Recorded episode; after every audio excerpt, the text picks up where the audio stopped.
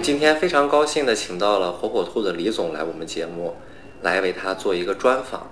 那么李总，首先您来给大家做一个自我介绍吧。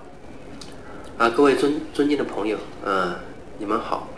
首先感谢你们那个对火火兔儿童 FM 的支持，那对火火兔产品的支持。呃，我姓李，木子李，三个金，李欣。父母取这个名字的最初的想法就是，希望我将来能够多赚钱。另外一个原因是，我五行缺金啊，金木水火土，我属土缺金啊，所以我叫李欣。啊，这个，那么李总，您有什么梦想吗？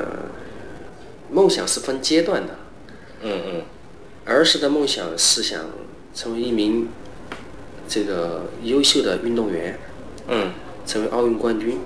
嗯然后上学以后的梦想是希望能够成为音乐家，嗯啊，站在那个灯光绚丽的舞台上面，为朋友们演唱。啊呃，现在的梦想是想为中国的小朋友，为全世界的小朋友做最棒的，能够启发他们，能够启蒙他们这个理想的儿童产品。那么当初您在创业的时候，为什么会选择说要做故事机这个产品呢？没有为什么，就就是那么就选了。不是因为说这个故事机呃它市场特别大，或者是怎么样？嗯，一个是因为我们处在深圳，深圳是全世界的电子之都，民用电子技术发达。嗯嗯，另外一个是当时我们创办了一个团购网站，嗯然后我们选了很多商品，然后我们发现故事机这种商品，它比较好卖。用户能够持续的购买，不需要我们做什么推广。嗯然后一细想呢，那个我们小的时候都喜欢听故事，，对对，我们觉得每个人每个小孩儿都需要听故事。嗯然后很多父母呢，嗯、比如说我，讲故事的水平就很差。那么实际就是等等于是您在成为了父亲之后，然后做了这个选择。嗯，是的，那么在当初草创公司的时候，就是创立火火兔的时候，您给自己定了一个什么样的梦想？没梦想，当时就想的是能够这个就解决衣食住行的问题吧。那那个时候公司规模是不是也特别小？嗯当时有多大的规模？三个人，啊，就只有三个人，对，三个人。那也肯定遇到了很多的困难。有没有什么呃困难或者是一些让你难忘的经历？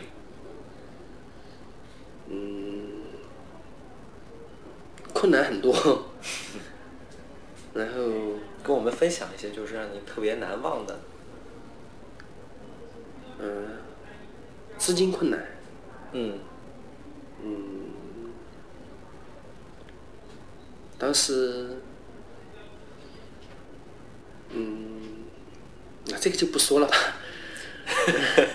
因为困难过了就是美好的，啊，，那么在当时您遇到这些困难的时候，有没有得到来自家庭或者朋友的帮助？有，能能给我们具体讲？特别是我家庭，嗯我太太对我的支持特别大，嗯嗯，跟我这个真的真的可以用同甘共苦这四个字来形容。嗯然后我的拍档对我的帮助很大，嗯嗯，经常去他们家吃饭，然后每次去都是好酒好菜，嗯，像打牙祭一样。那么现在也算是苦尽甘来了，嗯是吧？那现在给我们简单介绍一下公司现在的一个情况，就是火火兔在我们现在故事机这个领域是什么样的一个地位，呃，取得了一些什么成就，得到了什么样的认可？我觉得领域谈不上，更谈不上地位吧。嗯，其实就是给小朋友们做了一个，给家长，嗯，解决哄娃睡觉的这么一个小产品。 太谦虚了。所以说取得了成绩就更不敢谈了，得到了认得到了奶昔认可，嗯，我觉得也得到了妈妈、爷爷奶奶还有小朋友，就是对被消费者认可了就行了。对，那么我们这个行业来说，竞争对手还是挺多的。啊有有哪些您认为是能威胁到火火兔的一些强劲的竞争对手？我说乐观一点，没有谁能够威胁到 我们，嗯从战略上讲，没有谁能够威胁到我们，嗯只有我们自己，嗯，不进取，然后固步自封，嗯会威胁到我们，因为人都有优势，对，公司有公司的优势。嗯我特别那个相信这么一句话，叫“天生我材必有用嗯”，存在就是有道理的。对，嗯，当然竞争对手有一些，这个用户们都很清楚，嗯朋友们在买，在分辨。嗯当你们在选择火火兔的时候，你们在做拿出来做对比的那些品类的产品，其中的一部分就是火火兔的竞争对手，嗯或者说竞争伙伴吧，用竞争对伙伴更加恰当一些。是的，应该说我们是来共同在分享这个市场，不能说是。那么最近这个小天才推出了一个故事机，这个应该我看内容什么的做的也都还不错，您对这个事情怎么看？我首先是持这个高兴的态度，嗯嗯嗯那个，嗯，这家公司在这个品牌营销、嗯品质控制，然后这个供应链管理，以及这个代理商体系的构建上面，都是有巨大的优势。嗯。那么产品本身呢？我觉得他们的加入的话，会这个，会让这个，会让做这个小产品的公司更加积极，更加勇于创新。这个，嗯，就等于说他的加入也给了我们一个动力，可以这么理解吧？对，啊，那么现在咱们公司有多少个种类？就是说都有多少代的这个故事机产品？嗯，我想我们现在从应用上讲吧，嗯我觉得就两代，嗯一类是这个跟这个今天讲的互联网思维，就是纯硬件产品吧；就我们讲比较传统的对故事机。一类是借助到今天的互联网思维，然后将互联网的技术的方便性、易用性跟我们产品相结合的嗯，产品，我想大概就是这么两大类。哦，嗯。那么有没有其他的一些产品的规划？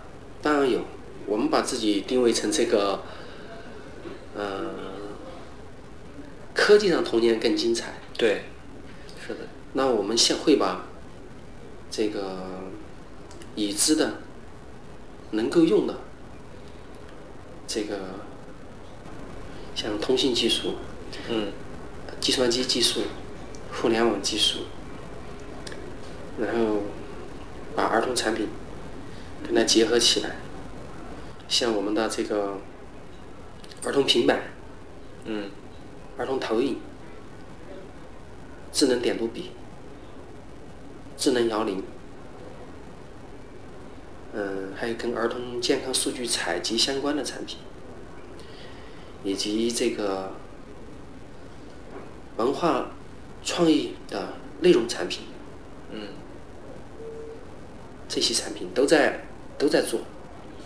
就等于说是我们把原来的一个高科技的互联网技术的一个东西，把它落到了儿童产品的这个这个小的这个小的着力点上面来做这个事情，可以这么理解吧？对对，那么您对这个故事机这个产品，单这一个产品来说，它未来的一个发展方向，您是怎么看的？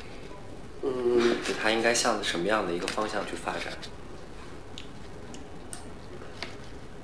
我觉得核心它首先得是孩子的一个玩玩伴，啊，对，就是玩具的这个不能跑偏，对它的定位首先是这个，然后是一个这个能够满足一些这个家长对孩子期望、嗯，对孩子未来的期望的一个这个心智成长的这么一个内容输送的这么一个方向吧。就是说它不仅要好玩儿，其实对孩子还是有益的。对，那么它跟传统的这个区别在哪里呢？嗯，其实我们不应该把传统和未来未来割裂开来。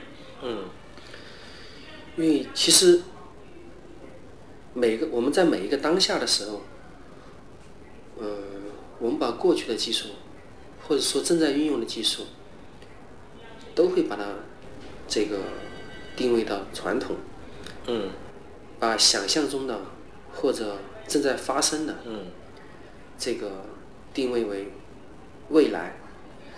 嗯、其实这是时间，这是时间概念的转换的结果。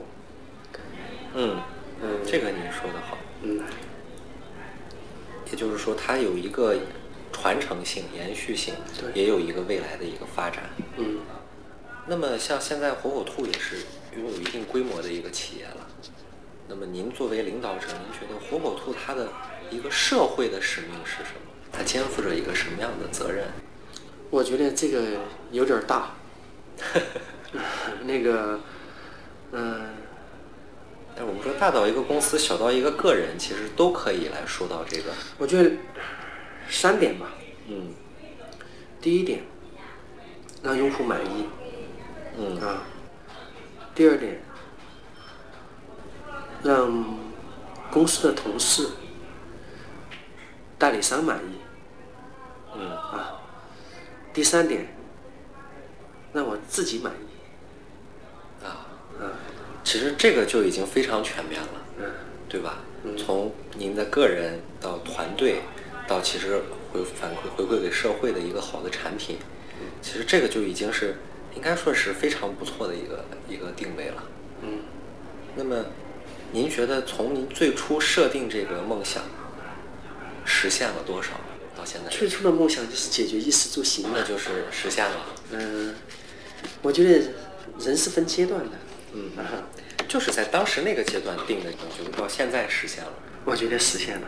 其实人，我记得那个上学的时候学过一篇，学个好几篇课文里面讲到了一些不同的东西的。嗯嗯一个说就是叫做睡就什么三尺的什么床，，对对然对后，食不就是什么一日三餐，三顿饭，嗯啊，然后那个，然后你离开这个世界啊，也带不走天边的一丝云彩对，啊，所以，所以还是想为所以我社会尽量，所以我觉得去做一些最。初的梦想应该实现。那么，能跟我们再展望一下公司的一个未来的一个发展吗？跟我们其描实绘一下这个蓝图。未来是由一代一就是一波一波的公司的同事，还有公司的这个领导者，嗯还有公司的用户决定的。我做好当下就好了，不去展望未来。好，这也是非常实在的一个话题。因为其实我们能够掌握的也就是当下了。那非常感谢李总，今天百忙之中接受了我们的一个 一个访问，谢谢你。